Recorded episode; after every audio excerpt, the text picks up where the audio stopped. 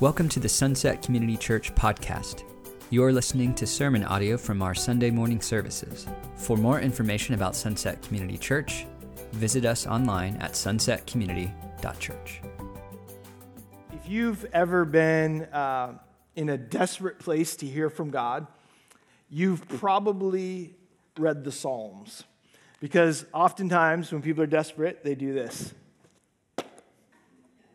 And the Psalms happens to be pretty much in the middle of our English Bible. Uh, it's interesting. I've heard stories actually over the years of people that were in a hotel room and they were um, going through a crisis and they slid open that drawer next to them. And there happened to be a Bible there placed by the Gideons. And they flipped open their Bible and they put their finger down and right there in the words of Scripture, there was an expression of what they were feeling. The Psalms tend to be that. Uh, the Psalms are a really the songbook of Scripture. They put into words what the people of God feel in almost any circumstance that life throws at them. The Psalms model how to grieve, how to lament, how to express joy, how to praise God, and more. And so this month, we're going to be walking through the Psalms together. Um, um, if you're part of our email list, you got an email saying, hey, over the next month, starting August 1st, if you can read three Psalms a day or listen to them on an audio Bible app, then by the end of August, we'll have all read the Psalms together. There's 150 Psalms. And so that's what we're going to be doing this month. We're going to be reading them together as a church, and then we'll be um, um, preaching some selected Psalms um, during the month of August as well. Um, if we were to preach through every psalm, it would take us about three years on a Sunday, so we're not going to do that um, since there's 150 of them. Uh, did you know, though, uh, uh, of the Psalms, um, that there is actually eight different writers of the Psalms? Um, Psalms 14 that we just read was um, authored by David, and you can see that. Most of your Bibles say that in the beginning. But did you know that Moses wrote a psalm? How many people know that? Psalm 90. Psalm 90 was written by Moses. So there's uh, at least eight different authors. There, there, may even be more. Some psalms may have been written and then just handed to David to put some music to. We don't know for sure. So 150 psalms, at least eight different authors.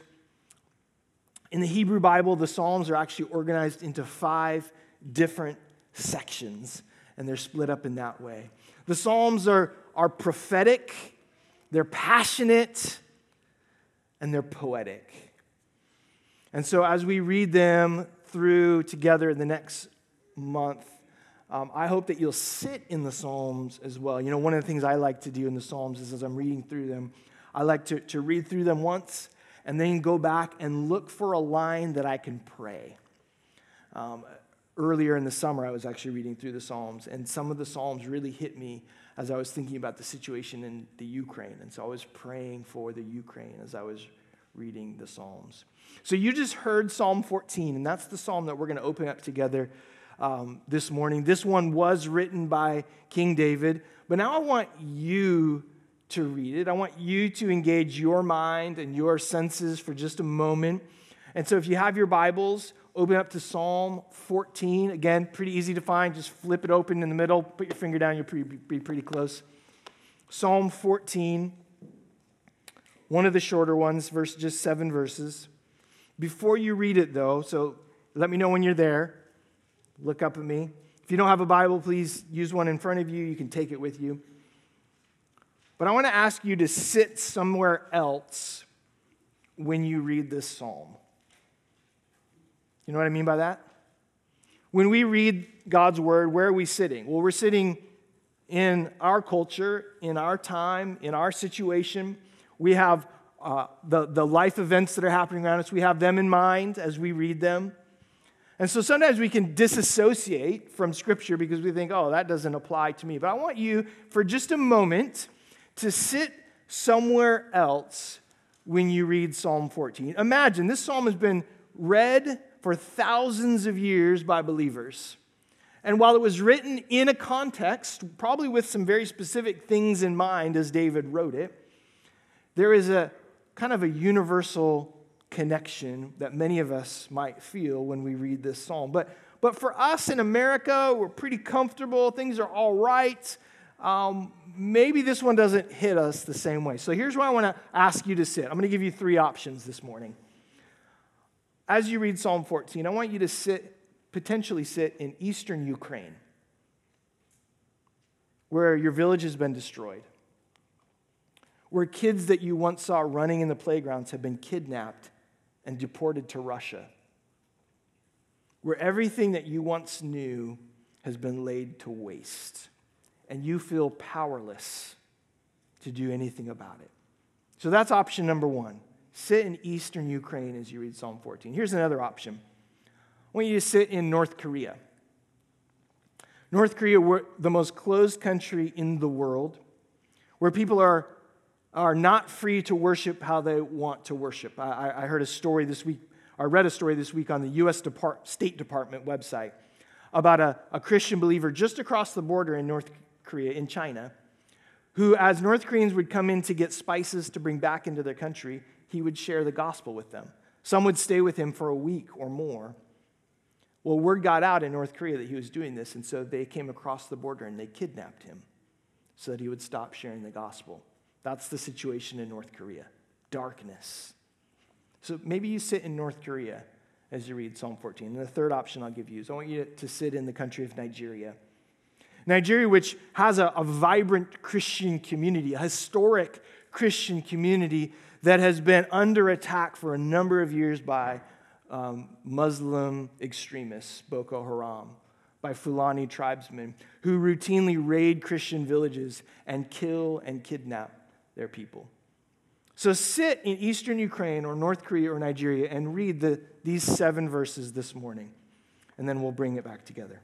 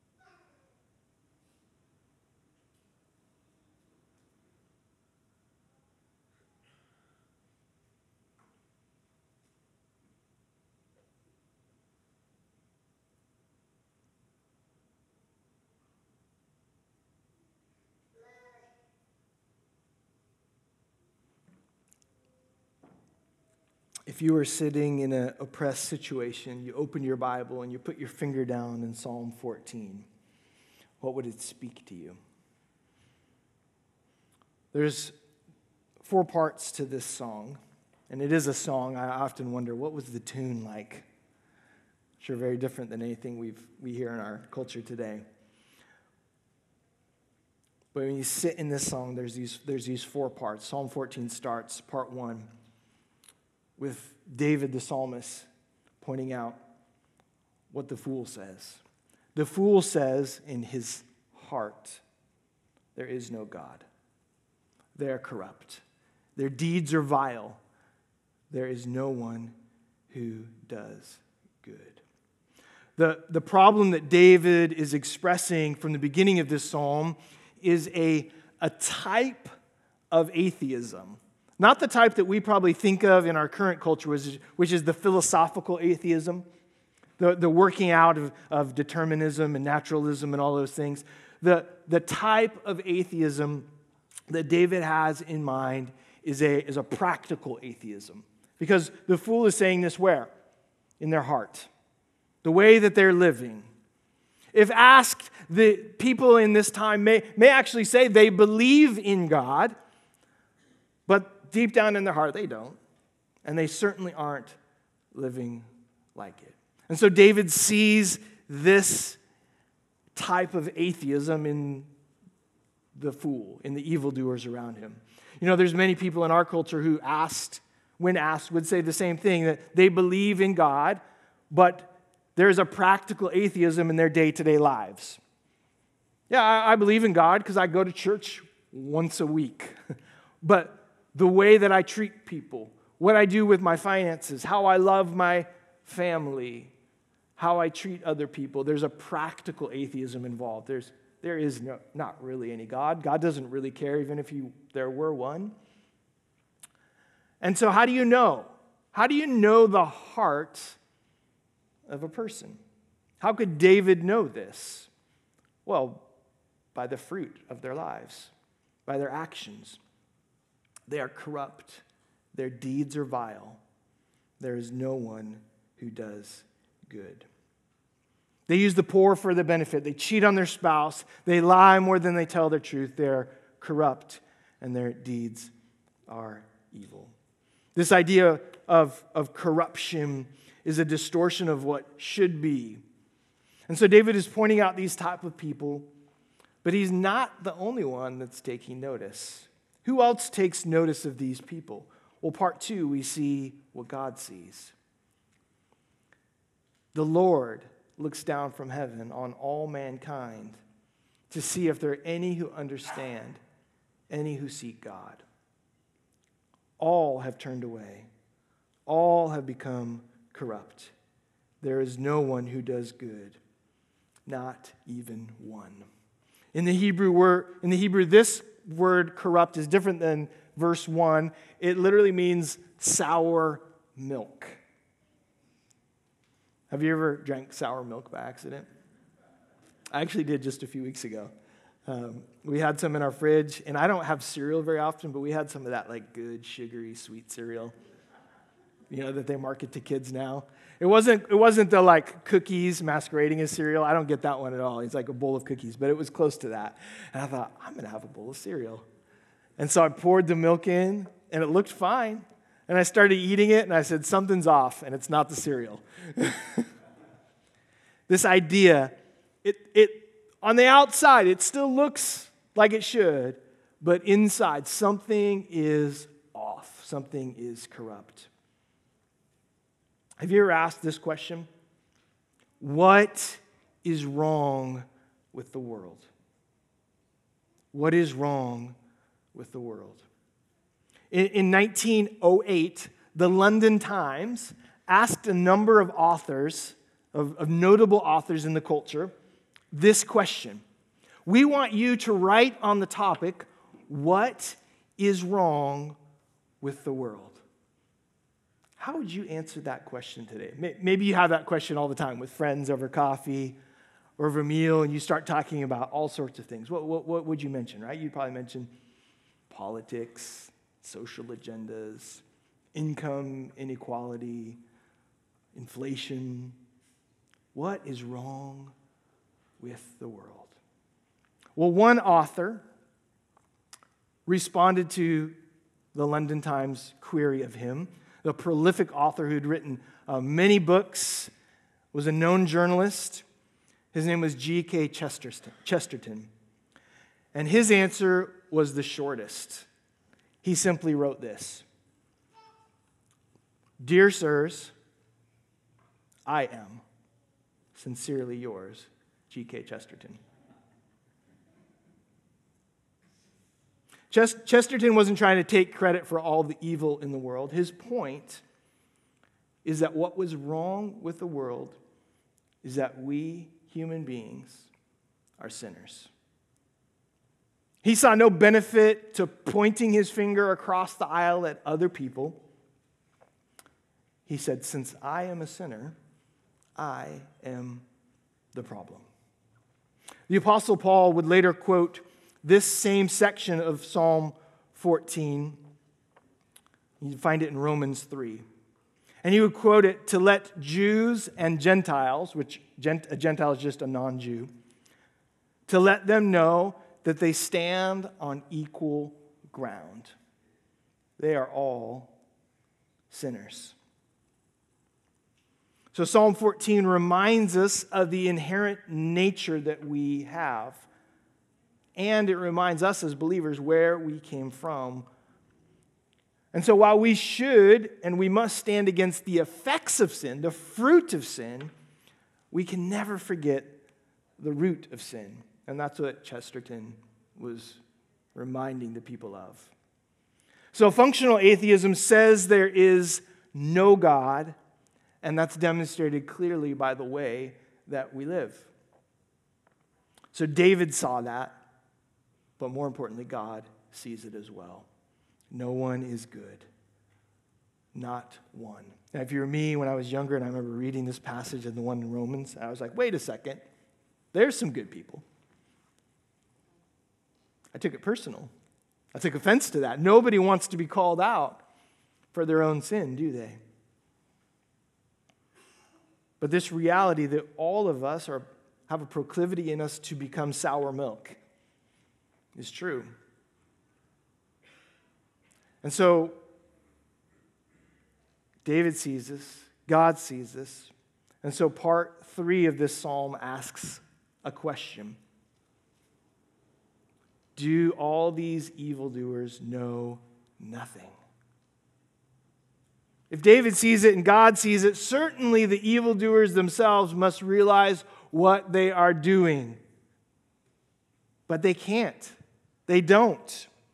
Apart from having encounter with God, none of us can know the depth of our own sin. All of us will wake up in the morning and say, I'm mostly good. I'm good enough. But apart from understanding the holiness of God, the goodness of God, none of us can know the true depth of our own sin. Where is God? Do these evildoers know nothing? They devour my people as though eating bread. They never call on the Lord. You can imagine the people that were having evil done against them asking that question God, where are you? And the functional atheist saying, See, there is no God. We can have our way. Where is God? Those lost in sin never have a clue. They never understand. And we see this some of Jesus' last words before he died, when he was on the cross. They reflect the reality of those who are lost in sin. Luke 23 records Jesus saying, Father, what? Forgive them. They don't know what they are doing. How true that statement is. If we could see, I mean, truly see the depth and darkness of our own sin in light of the goodness and power of God, we would simultaneously gag in disgust and shudder in fear. Oh, that's what my sin looks like. That's the effect it has. While the evildoers never call out to God, those having evil done to them do. Where is God? God, where are you? Where are you in this moment? I'm pretty certain a number of you have cried this out before if you're not crying it out right now. God, where are you? This evil that's been done against me, this harm that's been caused, this suffering that I'm enduring. Evil seems to be winning, God seems to be quiet. But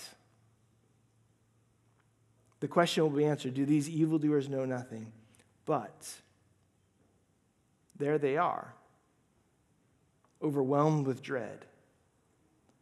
For God is present in the company of the righteous. And here, the psalmist, here David says, wait a second. One day they will see. One day they will understand who they were against. And it wasn't just the people, they were against God Himself because God is in the midst of those that belong to Him. He is right there with them. And in that moment, what they thought was winning becomes loss.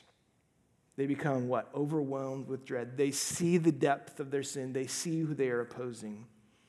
Their sin is revealed, and so is their future. Verse 6 You evildoers frustrate the plans of the poor, but the Lord is their refuge. Though it seems evil may be winning for a moment, God is with those that trust in Him, and in His time and in His way, those that are righteous will see the injustice done against them accounted for. Isn't that good news? Isn't that what we all long for? That things that are that are wrong would be made right, that war would end, that poverty would cease, that everyone would get a warm meal, that nobody would take advantage of everybody, that in our relationships we'd be truth tellers, not liars. Don't we long for an end to evil and injustice? It's what so many of our stories are about. In the last 20 years, partly thanks to CGI and technology, but we've been able to take these stories of heroes, of superheroes, and bring them to, a, to the visual screen, bring them to a place where we can engage with them. And so, Marvel movie and DC movie after DC movie are made over and over, all telling the same story. Evil is present, but there is a hero who will come and deal with evil once and for all. Injustice will end Justice will reign, peace will be present. All of us want that. It's why we can watch the same plot over and over and over again and celebrate as if it's the first time. We want a hero to bring justice and to restore peace. And so Psalms 14 ends with that promise of future restoration, part four. First, the heart cry Oh, that salvation for Israel would come out of Zion. Oh, that it would happen, and it will. When the Lord restores his people, let Jacob rejoice and Israel be glad. I love the Psalms. I love how often they start with this lament at the beginning of what is happening, and they end with hope. They end with a, a future promise, a current reality. Psalm 14 is ultimately a, prophetic song of hope, reminding us that God is with us and that justice and restoration will come to pass. There's a couple of ways we can look at this ending of Psalm 14. We can look at it, first of all, as pointing to Jesus. Out of Zion, Jesus would come. Out of God's holy place, Jesus would come. He would restore his people to right relationship with God. We also see it as a, as a future promise that one day all evil will cease. And in that way, I think Marvel and DC are prophetic. There will be a hero, he will return, he will deal with evil once and for all, just as he promised. And so, if you're sitting this morning in that question, know that God is with you in the midst of your suffering and that he has a full restoration in mind for you one day. Let's pray together.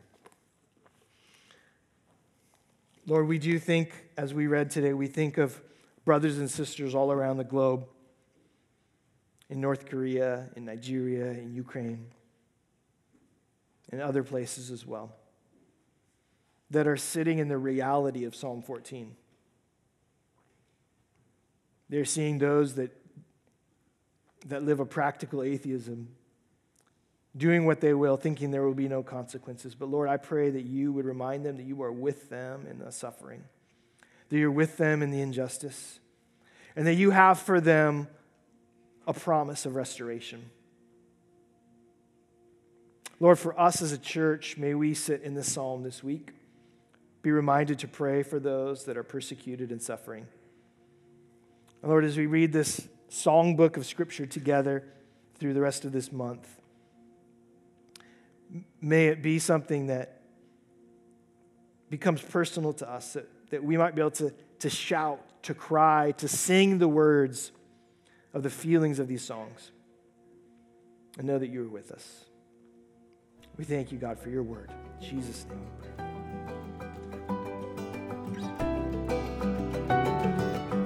You've been listening to sermon audio from Sunset Community Church.